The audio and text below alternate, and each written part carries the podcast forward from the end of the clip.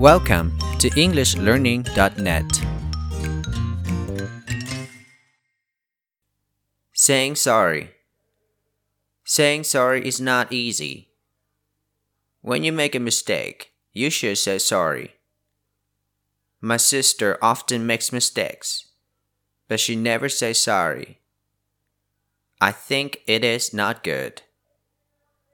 I always say sorry after I do something wrong.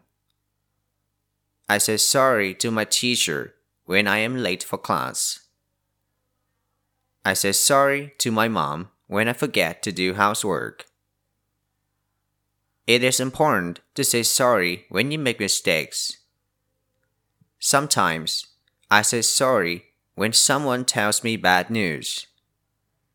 I say sorry because I want to show them that I care and I feel sad about that. I hope everyone will be happy and no one will have to say sorry.